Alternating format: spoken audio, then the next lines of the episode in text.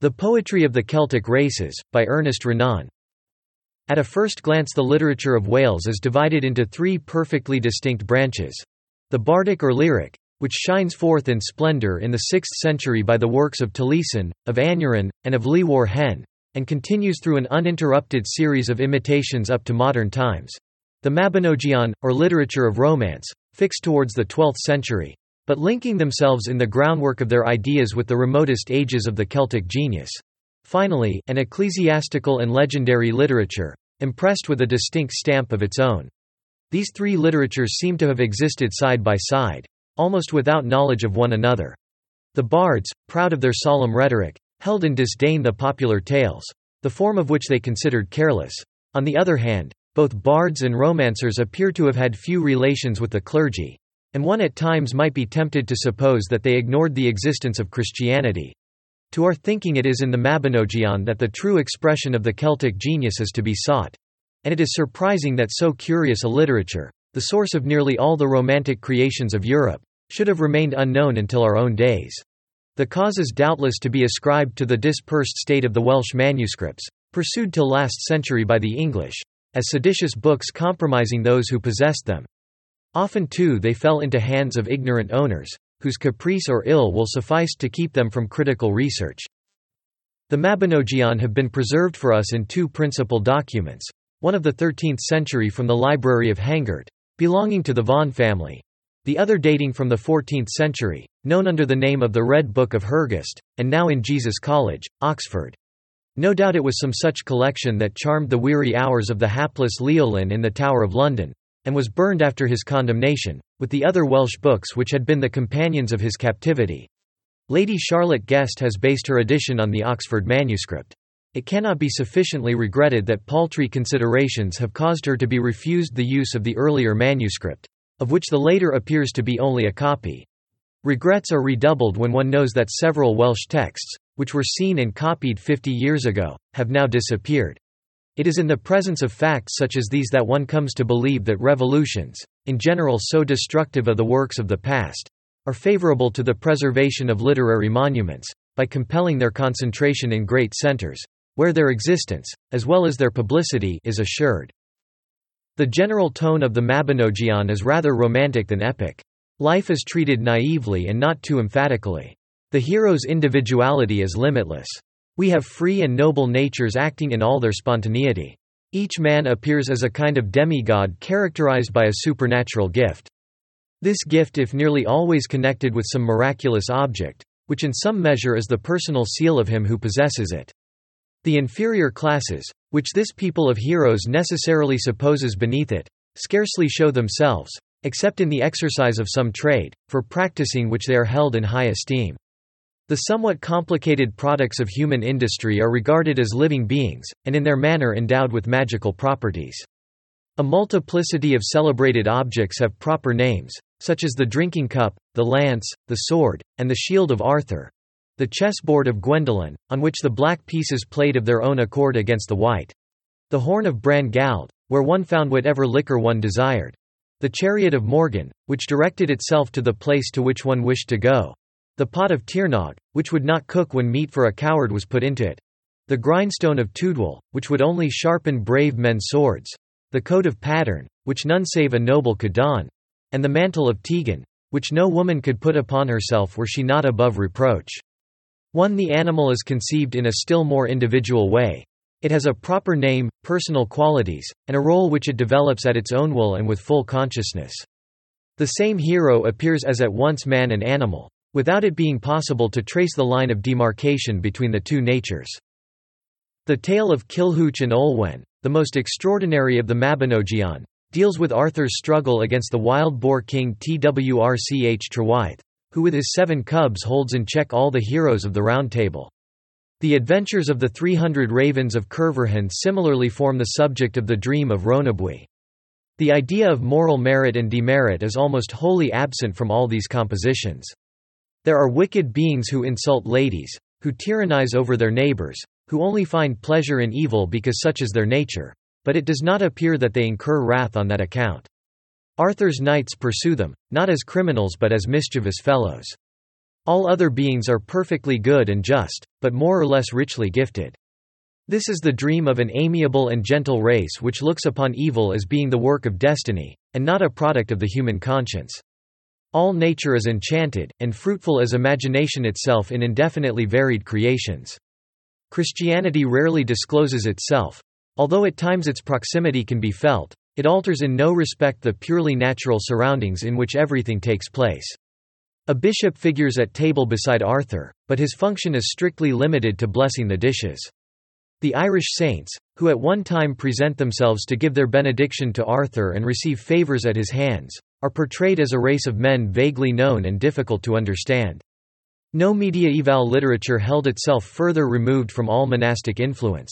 We evidently must suppose that the Welsh bards and storytellers lived in a state of great isolation from the clergy, and had their culture and traditions quite apart. The charm of the Mabinogion principally resides in the amiable serenity of the Celtic mind, neither sad nor gay, ever in suspense between a smile and a tear. We have in them the simple recital of a child, unwitting of any distinction between the noble and the common. There is something of that softly animated world, of that calm and tranquil ideal to which Ariosto's stanzas transport us. The chatter of the later mediaeval French and German imitators can give no idea of this charming manner of narration. The skillful Chrétien de Troyes himself remains in this respect far below the Welsh storytellers, and as for Wolfram of Eschenbach, it must be avowed that the joy of the first discovery has carried German critics too far in the exaggeration of his merits. He loses himself in interminable descriptions, and almost completely ignores the art of his recital.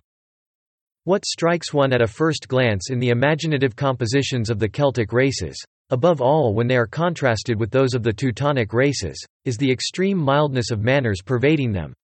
There are none of those frightful vengeances which fill the Edda and the Nibelungen.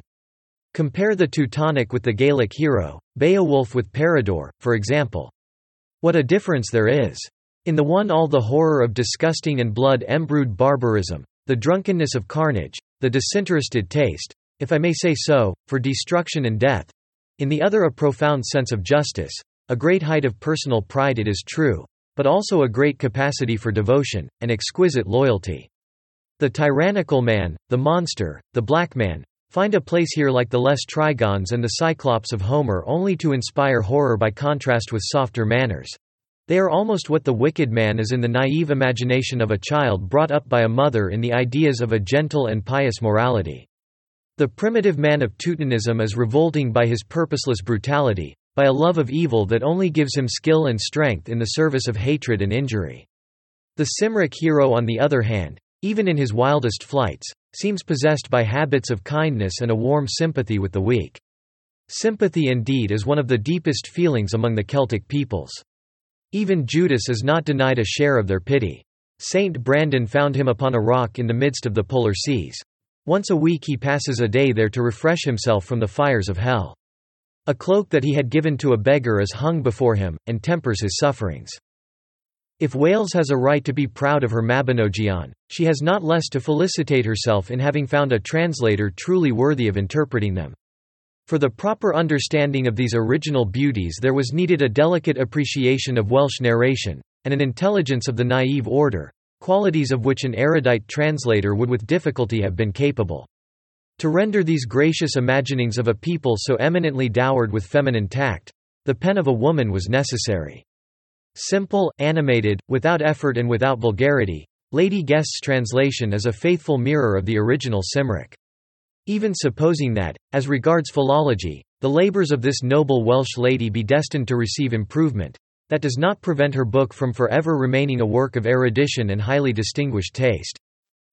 The Mabinogion, or at least the writings which Lady Guest thought she ought to include under this common name, divide themselves into two perfectly distinct classes, some connected exclusively with the two peninsulas of Wales and Cornwall, and relating to the heroic personality of Arthur.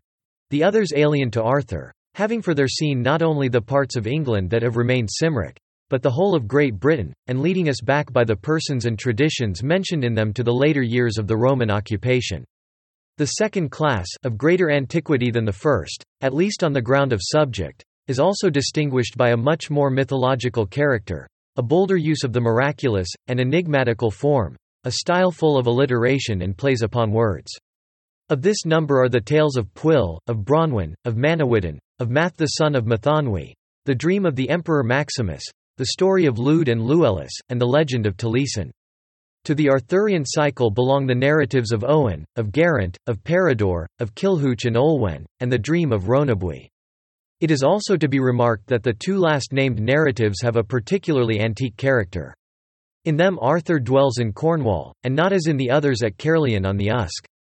In them he appears with an individual character, hunting and taking a personal part in warfare, while in the more modern tales he is only an emperor all-powerful and impassive, a truly sluggard hero, around whom a pleiad of active heroes groups itself.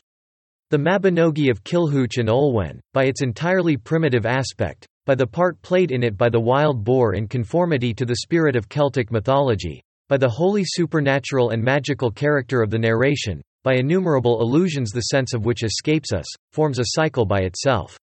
It represents for us the Cymric conception in all its purity, before it had been modified by the introduction of any foreign element. Without attempting here to analyze this curious poem, I should like by some extracts to make its antique aspect and high originality apparent.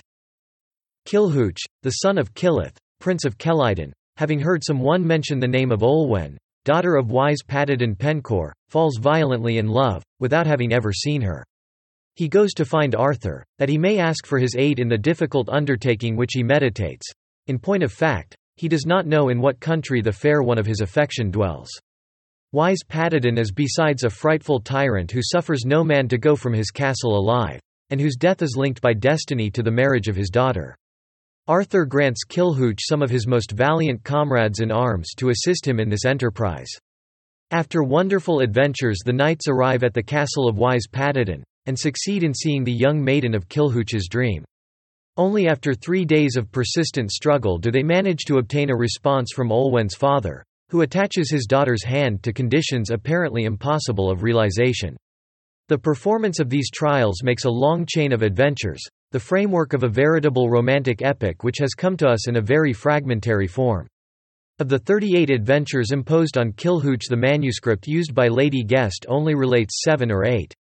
I choose at random one of these narratives, which appears to me fitted to give an idea of the whole composition. It deals with the finding of Mabon the son of Modron, who was carried away from his mother three days after his birth, and whose deliverance is one of the labours exacted of Kilhuch. His followers said unto Arthur, Lord, go thou home. Thou canst not proceed with thy host in quest of such small adventures as these. Then said Arthur, It were well for thee, Gwrhyr Gwalstawd Ieithoedd, to go upon this quest, for thou knowest all languages, and art familiar with those of the birds and the beasts. Thou, Eidoel, oughtest likewise to go with my men in search of thy cousin. And as for you, Kai and Bedwyr, I have hope of whatever adventure ye are in quest of, that ye will achieve it. Achieve ye this adventure for me. They went forward until they came to the Ousel of Cilgwri. And Gwrhyr adjured her for the sake of heaven, saying, Tell me if thou knowest aught of Mabon the son of Modron, who was taken when three nights old from between his mother and the wall. And the Ousel answered, When I first came here there was a smith's anvil in this place, and I was then a young bird. And from that time no work has been done upon it, save the pecking of my beak every evening. And now there is not so much as the size of a nut remaining thereof. Yet all the vengeance of heaven be upon me, if during all that time I have ever heard of the man for whom you inquire. Nevertheless I will do that which is right, and that which it is fitting I should do for an embassy from Arthur. There is a race of animals who were formed before me, and I will be your guide to them. So they proceeded to the place where was the stag of Rhydeinerve. Stag of Rhydeinerve, behold we are come to thee, an embassy from Arthur, for we have not heard of any animal older than thou. Say, knowest thou aught of Mabon the son of Modron, who was taken from his mother when three nights old? The stag said, When first I came hither there was a plain all around me, without any tree save one oak sapling, which grew up to be an oak with an hundred branches. And that oak has since perished, so that now nothing remains of it but the withered stump. And from that day to this I have been here, yet have I never heard of the man for whom you inquire. Nevertheless, being an embassy from Arthur, I will be your guide to the place where there is an animal which was formed before I was. So they proceeded to the place where was the owl of Cwm Cawlwyd. Owl of Cwm Cawlwyd, here is an embassy from Arthur. Knowest thou aught of Mabon the son of Modron, who was taken after three nights from his mother?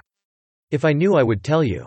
When first I came hither, the wide valley you see was a wooded glen. And a race of men came and rooted it up. And there grew there a second wood, and this wood is the third. My wings, are they not withered stumps? Yet all this time, even until today, I have never heard of the man for whom you inquire. Nevertheless I will be the guide of Arthur's embassy until you come to the place where is the oldest animal in the world, and the one that has travelled most, the eagle of Gwern Abwy. GWRHYR said, Eagle of Gwern Abwy, we have come to thee an embassy from Arthur, to ask thee if thou knowest aught of Mabon the son of Modron, who was taken from his mother when he was three nights old. The eagle said, I have been here for a great space of time, and when I first came hither there was a rock here, from the top of which I pecked at the stars every evening, and now it is not so much as a span high. From that day to this I have been here, and I have never heard of the man for whom you inquire, except once when I went in search of food as far as Llyn Llyw. And when I came there, I struck my talons into a salmon, thinking he would serve me as food for a long time. But he drew me into the deep, and I was scarcely able to escape from him. After that I went with my whole kindred to attack him and to try to destroy him, but he sent messengers, and made peace with me, and came and besought me to take fifty fish spears out of his back. Unless he knows something of him whom you seek, I cannot tell who may. However, I will guide you to the place where he is. So they went thither. And the eagle said, Salmon of Llyn Llyw, I have come to thee with an embassy from Arthur, to ask thee if thou knowest aught concerning Mabon the son of Modron, who was taken away at three nights old from his mother. As much as I know I will tell thee. With every tide I go along the river upwards, until I come near to the walls of Gloucester, and there have I found such wrong as I never found elsewhere. And to the end that ye may give credence thereto, let one of you go thither upon each of my two shoulders. So Kai and Gwrhyr Gwalstawd Ieithoedd went upon the shoulders of the salmon, and they proceeded until they came unto the wall of the prison, and they heard a great wailing and lamenting from the dungeon. Said Gwrhyr, Who is it that laments in this house of stone? Alas there is reason enough for whoever is here to lament. It is Mabon the son of Modron who is here imprisoned, and no imprisonment was ever so grievous as mine, neither that of Lludd Llaw Ereint, nor that of Greid the son of Eri. Hast thou hope of being released for gold or for silver, or for any gifts of wealth, or through battle and fighting? By fighting will whatever I may gain be obtained. We shall not follow the Cymric hero through trials the result of which can be foreseen. What, above all else, is striking in these strange legends is the part played by animals, transformed by the Welsh imagination into intelligent beings. No race conversed so intimately as did the Celtic race with the lower creation, and accorded it so large a share of moral life. The close association of man and animal, the fiction so dear to mediaeval poetry of the Knight of the Lion, the Knight of the Falcon, the Knight of the Swan, the vows consecrated by the presence of birds of noble repute, are equally Breton imaginings. Ecclesiastical literature itself presents analogous features. Gentleness towards animals informs all the legends of the saints of Brittany and Ireland. One day St. Kevin fell asleep, while he was praying at his window with outstretched arms. And a swallow perceiving the open hand of the venerable monk, considered it an excellent place wherein to make her nest. The saint on awaking saw the mother sitting upon her eggs, and, loath to disturb her, waited for the little ones to be hatched before he arose from his knees. This touching sympathy was derived from the singular vivacity with which the Celtic races have inspired their feeling for nature. Their mythology is nothing more than a transparent naturalism, not that anthropomorphic naturalism of Greece and Indian, in which the forces of the universe, viewed as living beings and endowed with consciousness, tend more and more to detach themselves from physical phenomena, and to become moral beings. But in some measure a realistic naturalism, the love of nature for herself, the vivid impression of her magic, accompanied by the sorrowful feeling that man knows. When face to face with her, he believes that he hears her commune with him concerning his origin and his destiny. The legend of Merlin mirrors this feeling. Seduced by a fairy of the woods he flies with her and becomes a savage. Arthur's messengers come upon him as he is singing by the side of a fountain. He is led back again to court, but the charm carries him away. He returns to his forests, and this time forever. Under a thicket of hawthorn Vivian has built him a magical prison. There he prophesies the future of the Celtic races. He speaks of a maiden of the woods, now visible and now unseen, who holds him captive by her spells. Several Arthurian legends are impressed with the same character. Arthur himself in popular belief became, as it were, a woodland spirit. The foresters on their nightly round by the light of the moon, says Gervase of Tilbury, often hear a great sound as of horns, and meet bands of huntsmen. When they are asked whence they come, these huntsmen make reply that they are of King Arthur's following.